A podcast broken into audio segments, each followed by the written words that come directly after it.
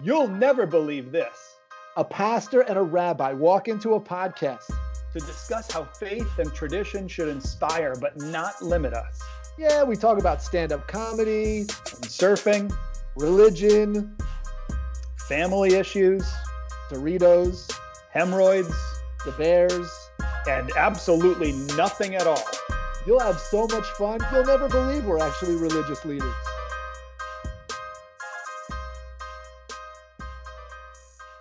I think TikTok would be the other way that that uh, parents should try, and just 15 second dance videos back and forth to their teenagers that, upstairs, like a like a dance off. That's basically what it should be, right? Like a total like you know break dance off, the way we used to do it in the 80s, but like more modern.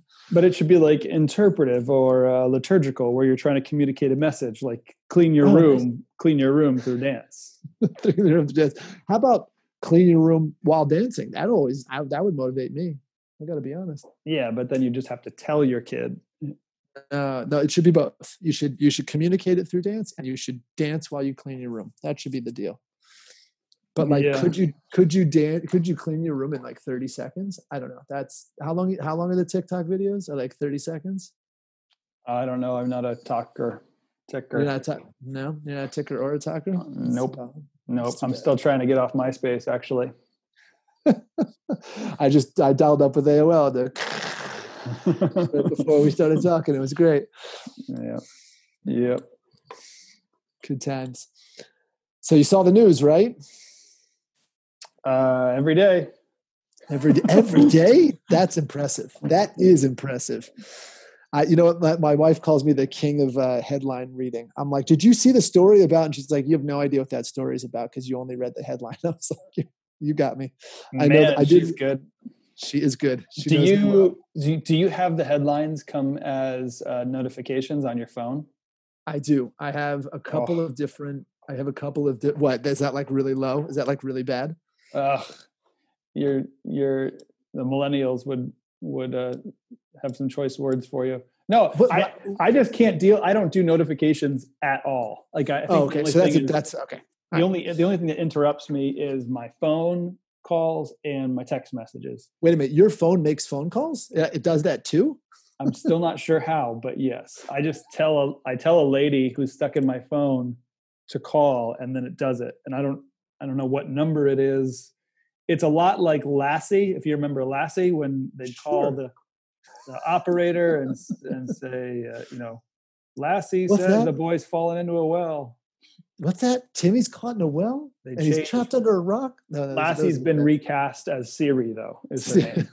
Siri is, Siri is the dog in my phone. It's like it's the woke dog. Is that what you're saying? That's the woke version of Lassie. Yeah, yeah. But I don't. So notifications. It's just like, why would I want to be interrupted constantly about stupid things I don't care about? That's listen. I, I hear where you're coming from, um, but for me, like we do actually, we get the we actually get the paper we get the Jerusalem Post to our house every day. And like, congratulations. There's a guy, thank you. There's a guy who lives across the street who writes for the Jerusalem Post, and he was like, he was like, you are our last subscribers. We love you guys. we, are the, we, are like the only. Congratulations! You've held out. You've kept our corporation in business. I know, and they, that we, we we pay like a million dollars a, deliver, you know, for each uh, each paper, but it, it seems worth it to keep the keep the company alive. The um but yeah, so I I love the I love the notifications because I can just get a quick look at something and feel like I know what's going on in the world, and then if I need to, I'll actually read the article, and that happens. That does happen every now and again that I read the article. But it's yeah, but then, but it's always like so. The second, so so you're like you're hanging out, you're chatting with me, you get a notification. Do you glance at it? Usually not. No, it depends on what's going on in my life. Like if I'm in the middle of praying, I I try really hard not to look at it the hard part for me is that I would love to turn all notifications off, but since I have a, a business that I write, I run from my phone, I have to be available. You know what I mean? Like I've we're had, talking think, news. We're talking news here. Like no, no, I hear we're talking news. Why but like, would you care that there are Cyber Monday deals at a 3 p.m. on a Tuesday while you're uh, in a meeting? You know, that's what that's what I'm. I'm just not. I want to go check the news when I'm ready to check the news, and I can give it my full attention same thing with e- emails. I want to go check my email when I know I have time to read and respond or process those things. I don't want an email to pop up with some guy's random question or something that's going to you know make me emotionally reactive and then it's going to ruin whatever i'm doing right now I hear you, but like I said, if I'm not available, I, I could hear you saying turn off the news notifications. But if I turned off email and WhatsApp and you know all my like if I turn those things off, I would miss work. It, they would go to somebody else. That's the crazy part. But not so, the news. So just just focus on so the that, news. So focusing on the news. If you're focusing on the news, take your monkey mind and then modernize it a bit. Bring it, bring that idea in your prefrontal cortex of rational thought and then try and focus. Notifications on the news are ridiculous time wasters. I hear you. Let's I'm gonna, hold on to that. I'm going to hold on to that. let's let's take a caller. Uh, wait, no, we can't do that. Um, no, but that I'm hearing you. I'm going to process. But wait, let's talk about the news. I mean, we got totally we've we've digressed slightly here. We have. I thought that's what you wanted to talk about. No, I did not want to talk about my ridiculous relationship with my phone. That was not what I was going for today. Um, Got it. No, I, I wanted to talk about the Supreme Court decision that came through last uh, uh, on Wednesday last week, right? Where you saw it, right? Did you see what, what was going on? Tell us more. So basically, the Supreme Court decided in a five-four split um, that uh, they barred all the restrictions that Governor Cuomo put forth uh, on the religious institutions of New York. Um, and basically what i understand he imposed was that he imposed that there could be 10 to 25 people in churches and synagogues and other places of worship and that was it that was the limit um, so wait he said there was cuomo said there was a limit and the supreme court overturned it and said there could not be a limit. Correct. They, they uh, this is this is a little bit mis this is why i love news right? It's, it's a little misleading. It said it barred restrictions which sounds like there are absolutely no restrictions they're restricting restrictions. well they're they're de-restricting what there there's definitely now um, less restrictions. The question is we're going to get to is should there be restrictions? Are there restrictions? Like all that. But basically right now what governor cuomo had imposed has been lifted. The, then and people can go to synagogues and can go to churches. Now when i first read this i, I was quite excited. I don't how, how, what was your first reaction when you heard this news? Uh, it's a sticky slope. It's um, you know I think that when it comes to uh, government and law making decisions on based on pub the needs of public health, mm-hmm. there definitely needs to be some guidelines and some facts mm-hmm. put out there. Okay. I think I think those are the two things that law and government should be doing is saying here's Great. you know here's the disease here are the numbers um, here's the facts of how it gets spread and you know yep. it takes yep. 10 days it's 10 days in your system before you'll have symptoms but you're still contagious that kind of stuff people should sure. send out the bare bottom scientific medical facts and then the government should make some guidelines. Here are some ways to avoid this. Here are some great you're reasons. talking you're talking maybe federal to state right? That's what you're thinking. Maybe like the federal government should put out this is what it is. Here's the information. States should then take that information and make rules. Am i following yeah, and, you correctly? and governor yeah and governor cuomo i think in and and out here uh, uh, gavin newsom should be saying okay having heard these things here are some great ways to stay safe and what i recommend you do during thanksgiving or bar, and when you you know how bars yep. stay open how churches stay open Great. Um, so um, I think that's spot on. What's interesting is that when I did a search on uh, the New York government's website, all I could find were uh, basic sort of guidelines for disinfecting, but not really talking much at all about restrictions, which I thought was interesting, right? Maybe this maybe something has changed since the court ruling came down, but it was really just guidelines of saying this is how things should be disinfected, this is how often people should be washing hands, like the things that we sort of know and are living with and have been living with since last March. Mm-hmm. So it, it didn't seem that there were they were proposing many restrictions in that regard. Okay. Now, what's interesting about this court case, though, I did I spent a little time looking over the actual ruling. Um, I read through a good chunk of the actual ruling, which um, it, it's easy to find if you want the to find restricting, restricting. The res- yes, yes the de-restricting restrictors so the so what's what what i find what was first and foremost interesting was the new york uh, department of health was talking all about it said bars restaurants they have to be closed from 10 p.m to 5 a.m and, they, and the one thing that came up about a restriction was indoors and outdoor gatherings in a private residence can be limited to only 10 people okay yeah, yeah. that's that was sort of the big sort of the only thing I could find, which was a really big restrictor. The um, the discussion that came up, uh, the, the, way it was sort of presented in the article, which I thought was quite good, was they talked about this guy Christopher Ferrara, who I think is one of the legal representation, who was, you know, who who was on the side of the suit trying to lift the restrictions. Um, and he said, "What this was the first sort of line. What is whatever is considered safe for grocery stores, liquor stores, and massage parlors must be considered safe for churches and synagogues." Now that, for me, was sort of the sticking point with this whole issue for me and I think hmm. that's why it got thrown out. Because we do was, something very different at a at a religious gathering than we do at a massage parlor or a grocery store. Well, that was was actually a, a, funny thing that I saw. I mean, it was just a push notification, but it was a funny thing that I saw that that somebody put out today. I, I forget who it was that said church gets around problem by opening a brothel or something like that you know yeah, like that yeah. they, right so but not only that we do that things are, that things in churches are being different uh, different than what's being done in a grocery store but the the main argument was you have a grocery store down the street right from the from the synagogues and the churches that are right and in the synagogues and churches you're telling me you can only have 10 to 25 people. And a and a lot of them are in huge spaces right? Like a like a church can how, how many seats can a, a, large church hold? Give me like a number Ralph. when you say large i mean there's 30,000 member arenas but i'd say like Good. you know ours is like a, a, an average size protestant it's probably like 400 people. Okay so let's say you can you can house 400 people, and actually the um, the place is called Agudat Achim, which is the the synagogue which was part of this lawsuit. They could hold 400 people. Okay, now if they're in a good state where they're where the the the city or whatever is holding at a place where they're not at, in the red, right? They're in. I think they were just downgraded from orange to yellow. Yes, and if they were to go whatever and get more restrictive, then they would have 50% capacity. But let's say right now that 400 is a number we're going to play with right now, right? Yeah. If down the street you have hundreds of people shopping, right? And you really, really very few restrictions on people who can come in and shop, but you're telling me I can only have 10 to 25 people. There's an imbalance there. It's not consistent. Do you agree?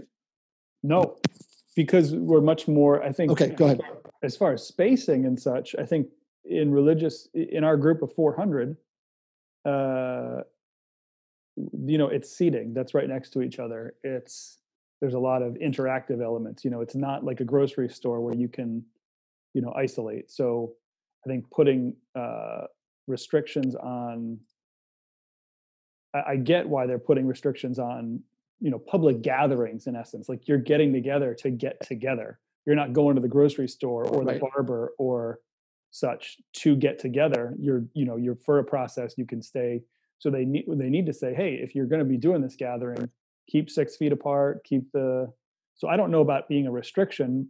Uh, i'm not you know i'm kind of against the restriction piece but at least guidelines. So at our church when we we reopened recently for sunday guidelines see i'm i'm with you. I, I right. When we reopened we um, we said we're going to keep you know six feet apart. We're going to keep the uh, masks on at all times in order to stay safe. And so in that we we had to limit our number of people. So if they had said you can only have 20 people we would say well that's ridiculous because we can fit 80 in here with the guidelines you have out. So why is it the added you know numbers that are making more of a problem?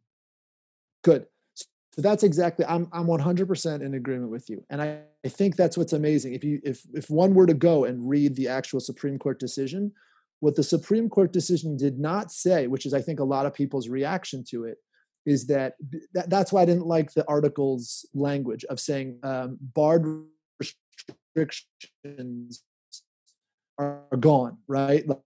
Like there are no more. It's it, the, the um, and therefore, Governor Cuomo, you can no longer put restrictions on any of these things or guidelines on any of these things, right? In, in religious services, it said the, the the, the the restrictions that you put on were were imbalanced. They were. They, this is not. It does. It doesn't make any sense that you can say on the one side with a space that can allow for X number of people, right? And and it said if I if the if you wanted to be more um, if you wanted to do this in a better way, you could say, okay, it's a 400 seat, you know, for this space seats 400 people. Mm-hmm. Um, we need to leave seats each in between.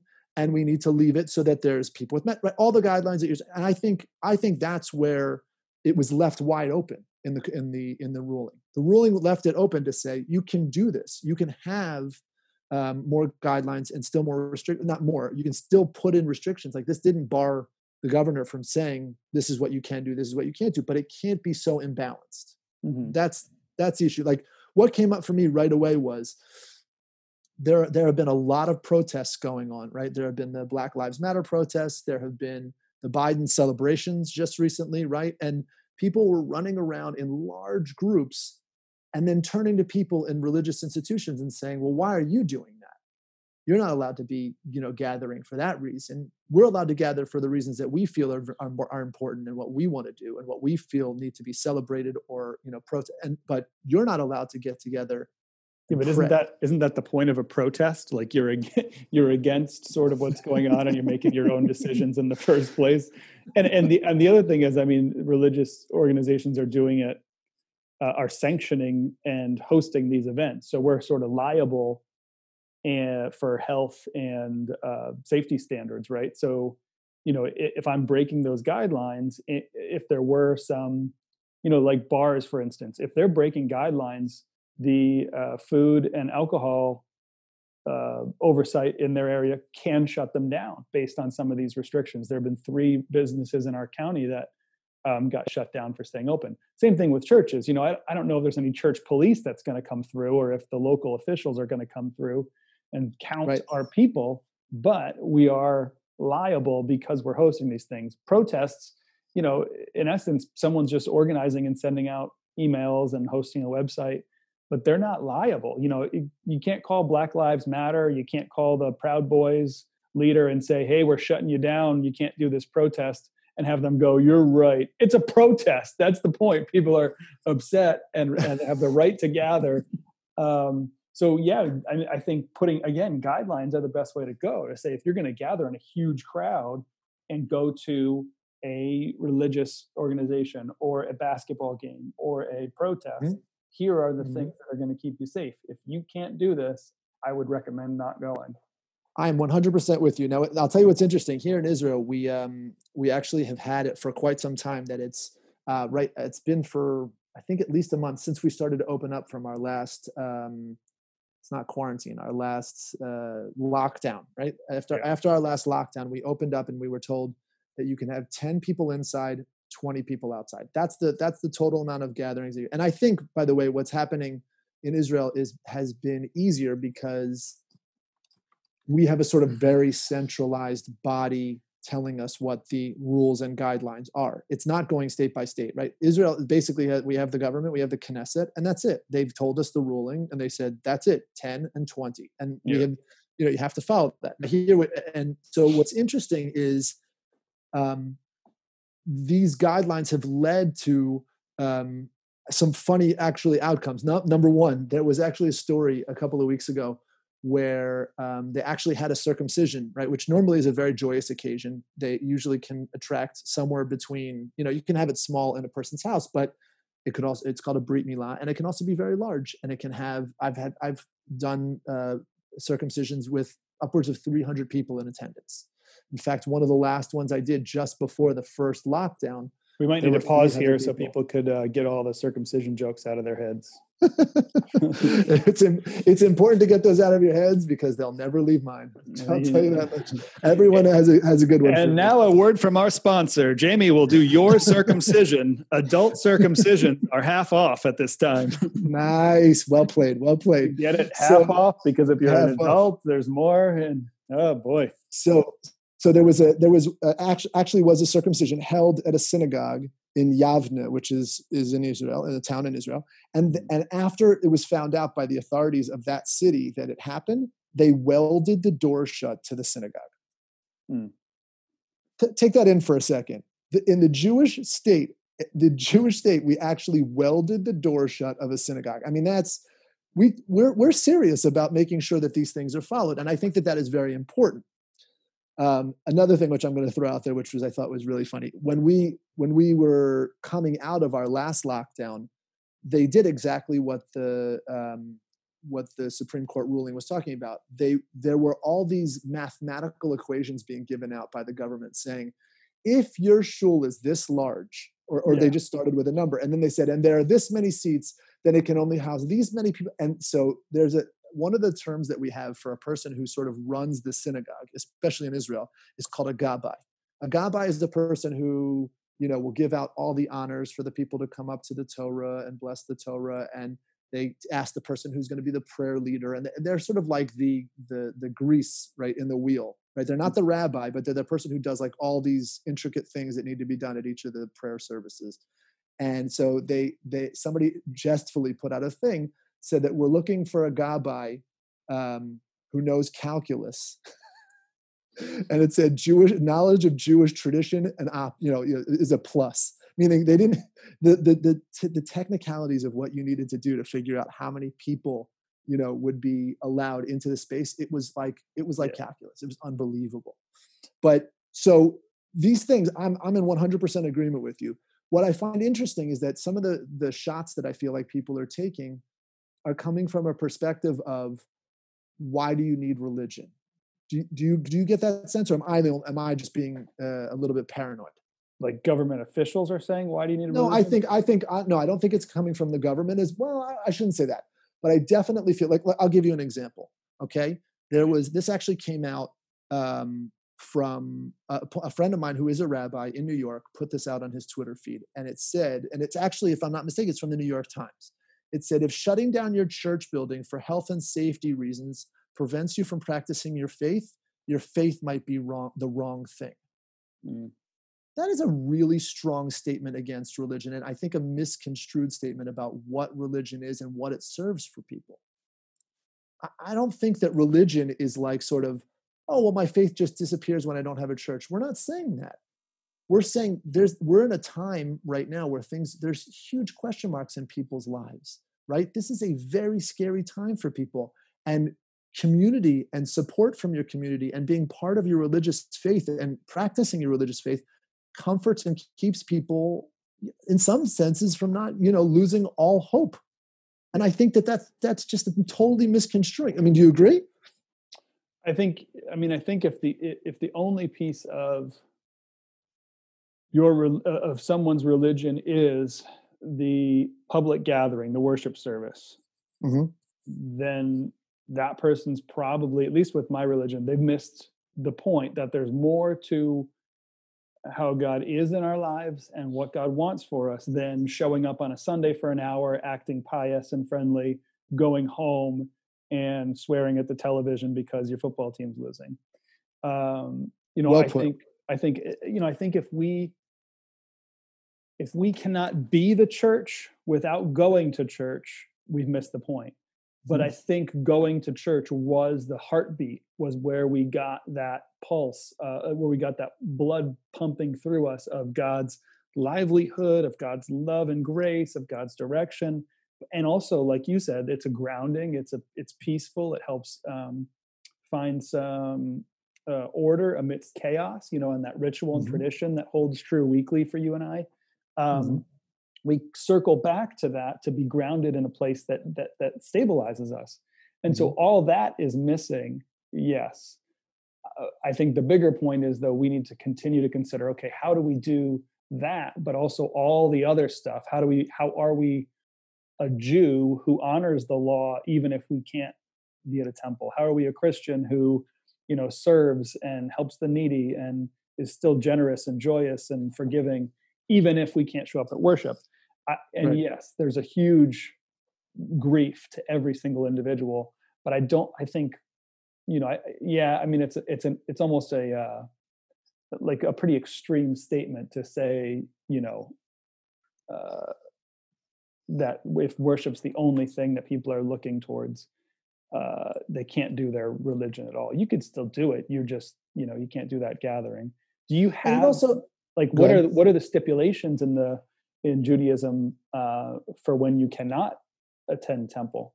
So that's that's a really good question. Um, actually, one of the interesting things that happened as the earlier stages of the reality of COVID sort of set in um, one of my teachers, one of my uh, cl- and a close family friend of ours, who's um, the rabbi of the town that we're moving to, who he himself I think is now um, safely into his 80s, put out what we have when we have um, these things sort of come up. It can it can go in two different directions. You can get someone who actually asks you a question, and then you can actually give a response.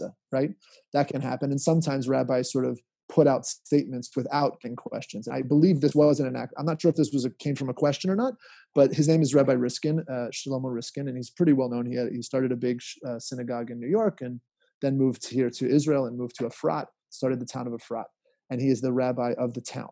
Which we do have rabbis of the town, believe it or not. There are other rabbis as well, but he is the rabbi of that town. And he said, elderly people are not allowed to go to synagogue when this first started when we knew when we weren't sure and also when we knew that or started to get a sense that the the elderly were in a much um, higher risk category he didn't just say hey you know synagogues you know he said no you're not allowed to go um, and there have been other things like this which by the way were uh, many people have quoted in the recent past. Um, rabbi salanter who was i believe lived in the late 1800s um, there was a cholera outbreak during his lifetime as he was a rabbi of that the area that he was in and i believe he was in eastern europe. And um, they they believed the, the medical establishment believed that um, that not eating was going to make you much more susceptible to cholera. And, uh, and wait a rabbi saying this that no the medical establishment said that cholera you'd be much more susceptible to catching it and maybe even dying from it uh-huh. because if you didn't eat, this is in the late, this is in the 1800s. Good. And so it came to pass that Yom Kippur came, and Yom Kippur is one of our, you know, most important sacred holidays that we have, and the most fundamental part of it is that you don't eat. And the story goes that he actually stood up after the morning service and he he what we do on like a normal saturday is we make a thing called kiddush we make a blessing over wine and then we eat food Mm-hmm. Um, and he and but that's obviously doesn't happen on Yom Kippur. And he got up and he made kiddush over wine. He made the blessing over the wine, and he and he and he made his disciples also eat. Um, and everyone was like crying because they had to eat. But we we always say that when it comes to these sorts of things, you have to live by the Torah, not die by the Torah, right? And so we, we tend to be very liberal when it comes to things uh, that are life and death issues. Uh-huh. The question is, where do like when you have the medical establishment telling you you know not everything that's happening right now is a life or death issue where do you fall on these sorts of things right that we know that there's a certain segment of the population where this is very serious you know if they if they get um, covid right? We all know this right? When you're definitely in your 80s when you're maybe even plus 65 right? But if you're someone who's 20 less than 20 right there's a lot of different right? So uh, we we try i think i'll just say this we tend to be very very lenient when it comes to life and death issues. Hmm. like yeah, i myself go ahead. That's kind of the challenge is it, it it's not a directly straight it's not a straight line between you know a life and death issue. You know people are you know people don't know where they're contracting this thing or don't know they're contagious and spreading it. I think there's a huge you know gray area for folks where you know people want to go back to church right. and be cautious and you know if we as churches and religious leaders open up people get the message that it's safe. Right and i cannot in good conscience make that claim you'd have to be an egomaniac to say you're not going to get covid here because we're six feet apart masking using one entrance and a different exit uh, all that stuff. You, you have to be crazy. And there's people doing that. They're saying, no, we're not going to listen. Uh, you know, I don't, I think, you know, in some way people uh, are sort of uh, emboldened in a way where there's this very uh, emboldened sort of uh, entitled attitude that you know who who is anybody else to make decisions to to help guide my life mm. you know what i mean and and they don't want to be told, hey, you know, uh, if you have more than a certain number of people at Thanksgiving dinner, mm-hmm. you're probably putting yourself at a higher risk, right? Mm-hmm. And um, you know, I saw um, I saw some jokes about you know people saying, "Oh, you know, no one's going to tell me, uh, no one's going to take away my God-given right to have Thanksgiving dinner with my family." It's like a God-given right. What do you mean? and I think the thing is, you know, it it's not. It is a life or death matter. It's a you know, you can't guarantee people are going to be completely safe and not get this thing. Um, you can be as helpful as possible and still you know do it and people still have to make their own decisions but when it comes to public health you're not by getting together with you know family for thanksgiving or going to church you're not just affecting yourself and those people with you because of the nature sure. of this thing you can be contagious for 10 whole days uh, right. without showing symptoms and passing it you know so you're passing it on you're saying sure. oh i'm healthy i should be able to do this so yeah you can make your own decisions about your own life and your own death um, and what you're going to expose yourself to but the thing is so contagious and so nefarious in how it acts mm-hmm. that mm-hmm. people don't know and so there needs to be some sort of you know leadership on uh, people saying and again I, the restrictions are hard the guidelines are great that's my that's my take is i think there needs to be some very strong guidelines of this is a way you can do this safely and if mm-hmm. you don't then we highly recommend uh, you quarantine for 14 days after thanksgiving because thanksgiving you're putting your family at risk the next 14 days you're putting the rest of you're putting the people at the grocery sure. store at no, but i liked what i really liked what you said was the leadership piece there was another there was another post I saw on uh, on Twitter that said um, it's incumbent on every religious leader to follow, as most have, the guideline the guidance of the health experts, not Supreme Court justices, and to go beyond the letter of the law to keep our community safe. And I think that the problem I'm having is number one, we need the leadership. That's exactly what you were saying. I 100% agree with it, and I think that but there's got to be something in between the black and white meaning what do i mean by that that just by saying that we're gonna we're gonna open our church doesn't mean i'm saying or our synagogue doesn't mean i'm saying so there's no guidelines whatsoever i'm not following any of these restrictions and i'm throwing everything off i'm not to wear a mask and we're to let 500 people in here right that's how i think some people are reading it the moment you say that you that, that religion is an important thing to you and we're going to try to open this up in a safe way right that the safe way part just gets it doesn't get heard it's why would you value going to synagogue over someone's life? And that's not it's not a fair statement to say that. Hmm. I'm not if I'm trying to do it like you said with the guidelines, I'm not I'm not valuing my religious experience over someone else's life. I'm trying to do both. I'm trying to still have and by the way, I, I think I saw a statistic that said that the the number of suicides or the calls about suicides shot up like 300% since this started you know what I mean? Like there mm-hmm. are people in dire need of leadership, um, community support, all sorts of support. So to say I'm going to try and do this in the safest way possible, like here in Israel, uh, still now, and I think it's happening in America too, in the synagogues that I know of, the the the the argument is, has been basically pushed into the street. We we pray almost all of the synagogue experiences we're having quote unquote are, are people praying in the street right now hmm. so we're doing it with masks we're doing it everyone's six feet apart we're you know not staying around there's no like we usually have this smorg of kiddush and everyone eats afterwards there's none of that you just go you pray and you go home right and so trying to find a way to keep your religious life alive right not just by yourself because that's a really hard way to keep your religious life alive but uh, trying to keep your religious being in existence in the safest way possible that's the part that people are missing I, I, do value the, the, the whole thing with Jewish law is, and I think any law is, is that you have these these values which are in tension with each other, right?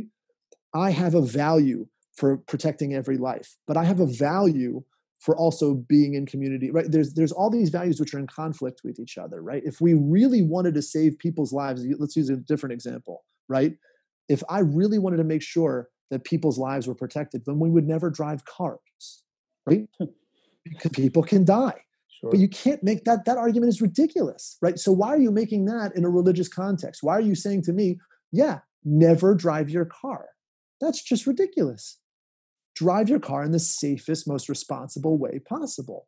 And if that means everyone over 65 can't come, we have to sit this many seats apart, everyone needs to wear masks or or do it outside, right? You're you're in a good climate for doing it outside. Am I wrong about that? What, what's your weather like?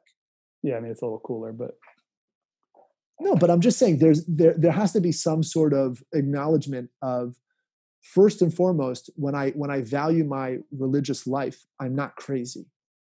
I'm not a heretic. I'm not a, I'm not a zealot, right? I'm not somebody who's saying like, and I don't care who dies and I don't care who gets it. No, I'm saying let's figure out a way to do this. And that's why I like the, the, the way you keep saying it, with guidelines, with good leadership, right? I think it's so important not yeah. to just say, oh, Supreme Court says it's okay, which is not what they said, right? But the Supreme Court says it's okay, and we're just going to do whatever we want. That's not the answer either.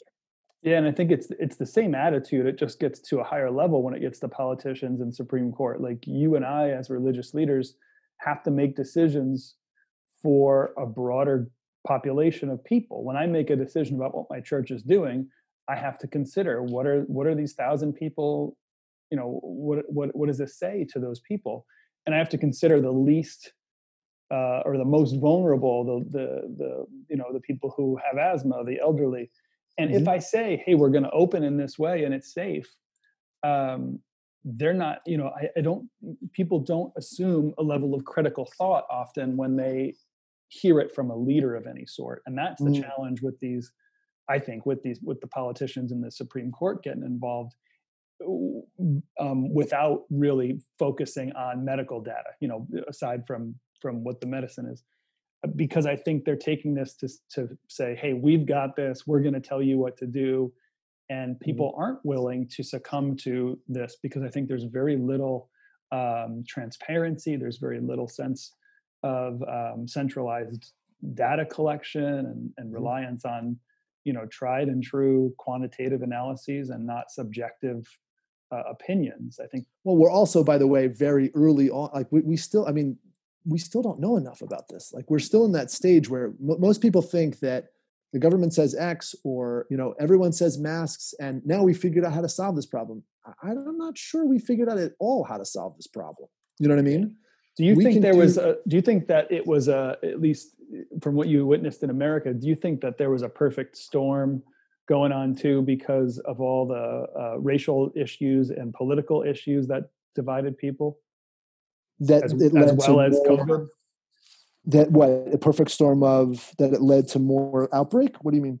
No, not more outbreak, but I think you know uh, when it comes to things of this nature, mm. historically, people would have relied on medicine and science. However, uh, there's this you know polarization, this divisiveness right now between you know the, the racial, the understanding of of uh, the racial divide. People, some people say it doesn't exist and other people say well it's very real i experience it every day since i was born right. um, you know so there's these there's these two sides that are getting further and further apart same thing with mm-hmm. the political agendas and the the election that just happened i mm-hmm. think and maybe i set you up and asked you a question i should have no no no set, set me up i'm, I'm good com- i should have just commented on it but i think um, it was a perfect storm where covid came along and typically we would have you know relied on science centralized the data heard from the cdc government would have set some you know solid guidelines offered some some support where necessary um, mm-hmm. and we hopefully would have bonded together but because the world had become so polarized in the past year amidst covid it just condensed that sort of hatred and isolation more so people became uh, more of the worst of their side of the argument and right. less you know kind of respectful of the other side or willing to um, give up some of what you know some of what they be, they believe or understand of the disease to say well you know because there's there's people there's people who failed out of my high school who are making medical just making medical comments on Facebook. so what was that one? That, what was that one that somebody said? I'm not an epidemiologist, but I play one on Facebook. Yeah, exactly. And it's like, okay, in in in the rational world, I feel like I, I don't know what happened in the past year, but in the, you know, prior, right. I felt like people, the same guy who failed out of my high school would not be making medical claims. Right.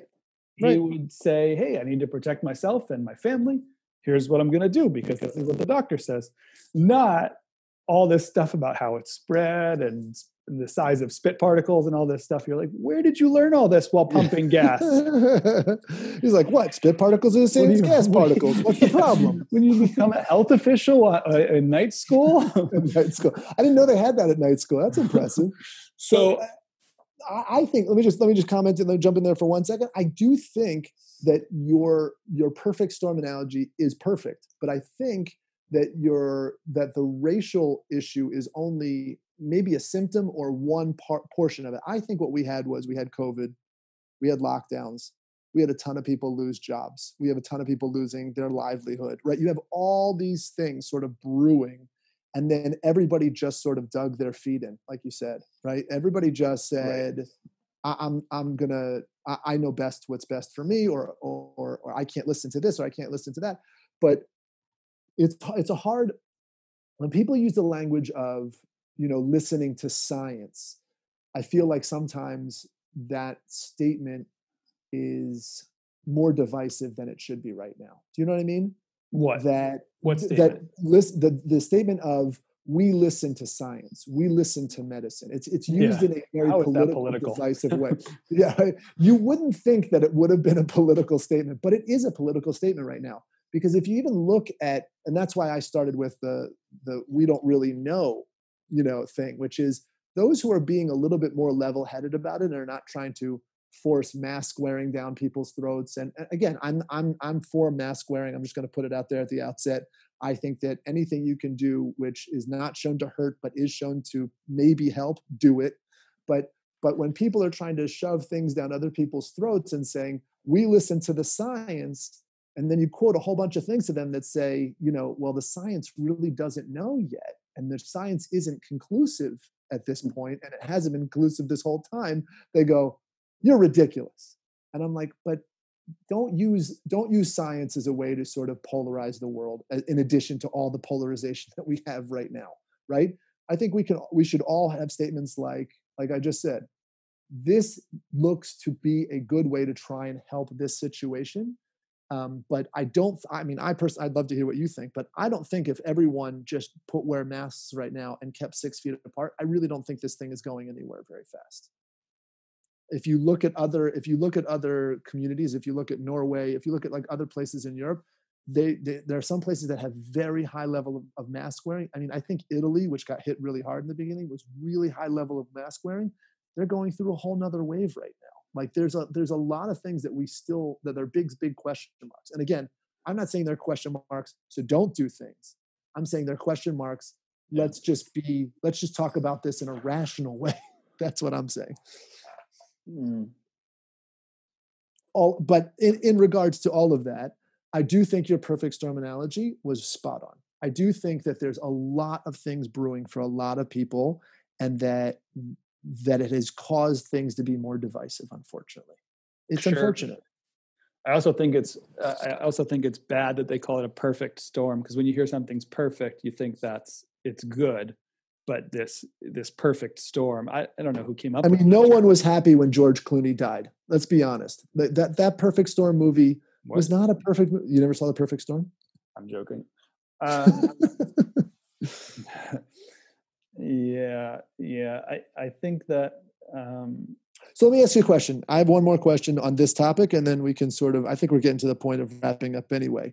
Th- this entire argument sort of boiled down for me um, as to and it was said in the article that I read do and do we believe you and I as religious leaders do you believe that uh, religious institution and religion itself is the same is an essential service that's the big question for me. Do i believe that religion is that is the level of essential as you know I, I would say going to a bar is probably an easy one but like going to the supermarket um, right? Are, are, these things do we believe that religion is that essential?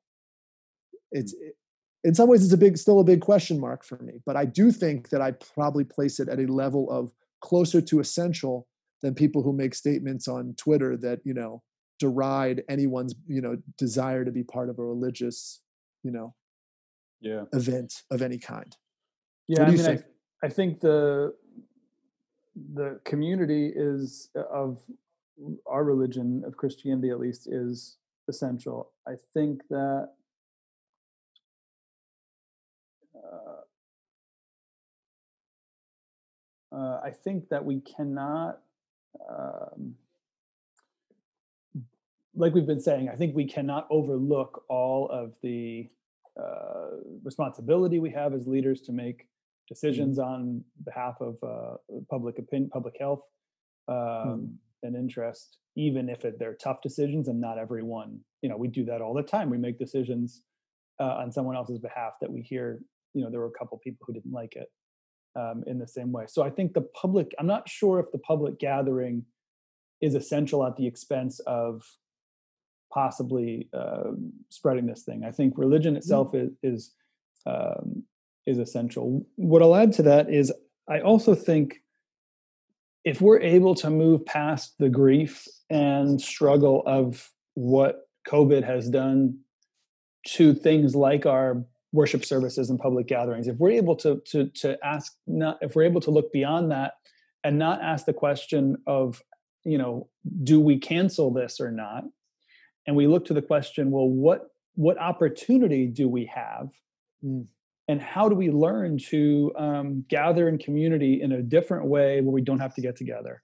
We're going to find that we're able to be more connected. You know the internet people say was a bad idea but it's a, it, at the heart of it it brings people together in a way that helps and could you know could enliven us. And especially during this if we can find ways to to bring intimacy through a computer screen um, Sure. share the values and the feel of a of a public gathering as best we can and as similarly as, as we can to a worship service i think if we say what opportunity do we have to rethink those things and to build and grow on those we're going to find that the, those the i call them golden cows those things that like were idols in in our religion what we found before might have been idols were actually misplaced um, reliance on something that wasn't actually as big of a deal or wasn't actually it wasn't the only way to do it right like i think public gatherings aren't the only way to do worship i think Sure.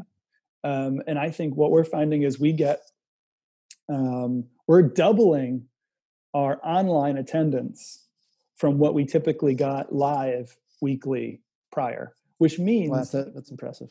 which means that about 400 people who weren't showing up before are showing up online. Now they're not getting that kind of um, the same, con, you know, physical connection and and Mhm. and all that all that um, happen with a public worship service, but they're feeling more comfortable to attend worship. They're feeling more uh, connected. Maybe you know people who have health risks apart from COVID um, you know, the homebound, the shut-in, the people in uh, elder care facilities.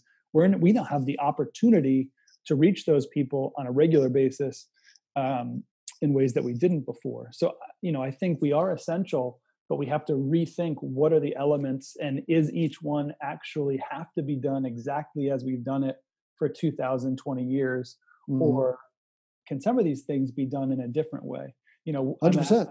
I'm asking our board to consider what does membership look like because Mhm. in the in the Lutheran Church in America, membership in a church means you have to attend once a at least once in a year and Mhm. give money once in once in a calendar year.